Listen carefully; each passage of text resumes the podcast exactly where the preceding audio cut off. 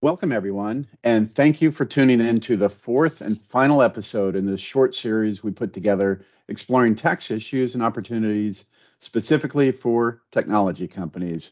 My name is Tim Larson, and I'm a tax partner out of Cherry Bekaert's Austin office. Here with me today are two members of our credit and incentives team, Melinda Young and Nick Cusino. Melinda, Nick, welcome. Glad to be here. Yeah, happy to be here. So I want to start today's conversation by acknowledging that the research and development credit is probably the most common credit that technology companies take advantage of. And we have a bunch of content published that listeners can learn more on if they'd like to. But today, I thought we could dive into some other credits and incentives that tech companies may not be as aware of. Yes, there are so many nuanced areas of state credits and incentives. For tech companies in particular, it could get a little tricky since oftentimes there's relatively little property involved. But the first credit that comes to mind for a tech company is the location-based job tax credit. Many states offer a job tax credit for company adding new employees to their workforce. Just to give you an example, Georgia offers a credit up to $4,000 per job for a five-year period. So that would be a total of $20,000 if you create the job and maintain them. Depending on the company location, the credit can also be used to offset the company's income tax liability first, and then any excess credit they have can be used to offset their payroll withholding tax. If you think about that, essentially, that is like cash to the company. Another great state is South Carolina, also offer a similar credit to Georgia. You can actually earn up to $125,000 per job over a five-year period if you are located in more distressed area in the state. Currently, there are 12 counties that would qualify for the jumbo tax credit, Charity County being one of the new counties added to the list in 2022. $125,000 per job. Wow.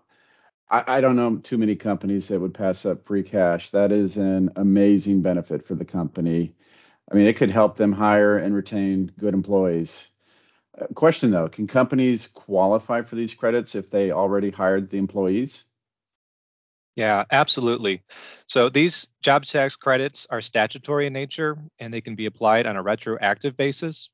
So if you meet the statutory requirements, such as the number of jobs created and the average wage paid, uh, you will qualify for the credit. On a prospective basis, um, if you're adding more than 25 jobs at a single location, we can also look at potential tax incentives that we can negotiate with the state and local governments. Um, since the pandemic, states have been focusing on providing incentives for job retention and job creation specifically.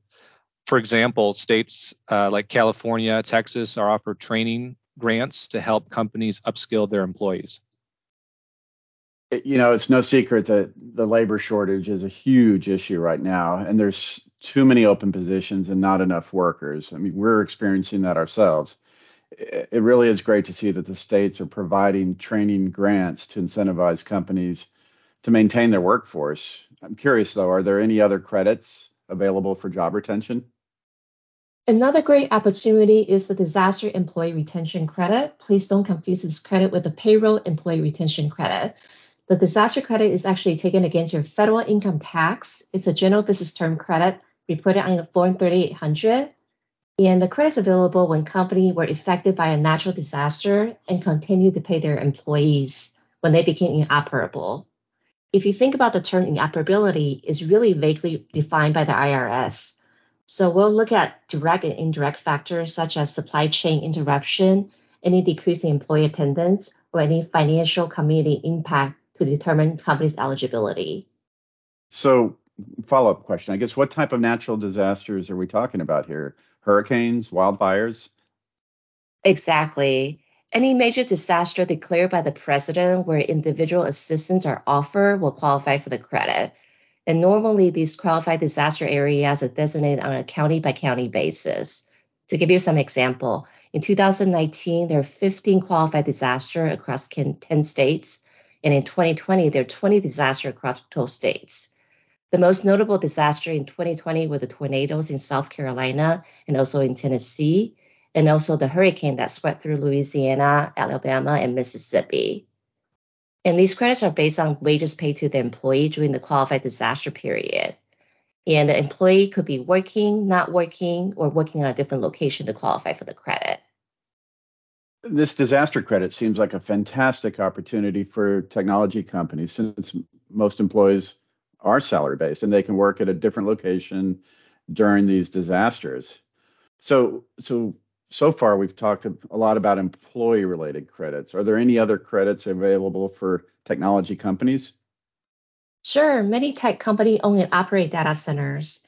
And about 20, 30 state offer tax incentives for data centers. They could either be property tax abatement, sales tax exemptions, or even income tax credit on data center equipment. Even the electricity used by the data center may qualify for a sales tax exemption in a number of states, such as Texas, the Carolinas. An application must be filed for these incentives. The investment requirement may vary by state. Georgia requires $15 million investment to qualify, whereas Texas may require 200 million investment in creating 20 jobs. We can help these companies navigate through the application and the approval process. That's just one example. Another example, other than the data center opportunity, is that many states offer angel investor credit that is commonly seen in the tech industry. I will let Nick talk more about that. Yeah, great. Thanks, Melinda. So 29 states offer angel investor style credits and or incentives.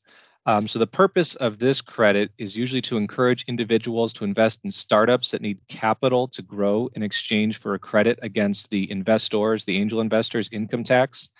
Um, so usually the credit is calculated as a percentage of the individual investor's uh, investment in the company. Um, we recently had an opportunity to assist a client who was interested in uh, um, investing in a Connecticut cannabis company, um, and Connecticut is offering an angel angel investors in cannabis companies a 40% tax credit on their investment. Um, something to keep in mind though is it needs to be a good investment opportunity overall. Uh, it can't just be you're you're investing simply for the tax credit. Um, another thing to keep in mind with angel investor tax credits is there are potential clawbacks um, when you sell your investment later on. Um, some states have a, a clawback where you need to, you may need to repay or pay taxes on that. So just something to keep in mind.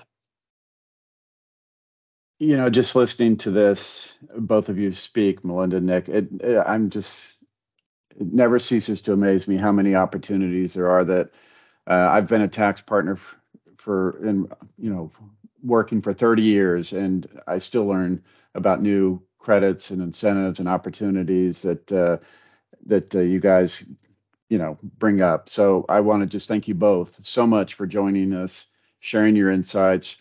For all of you listening, thank you for tuning in. Our team will be glad to answer any questions you may have about credits and incentives for your technology company. We'll be certain to include Nick and Melinda's contact information in the episode description.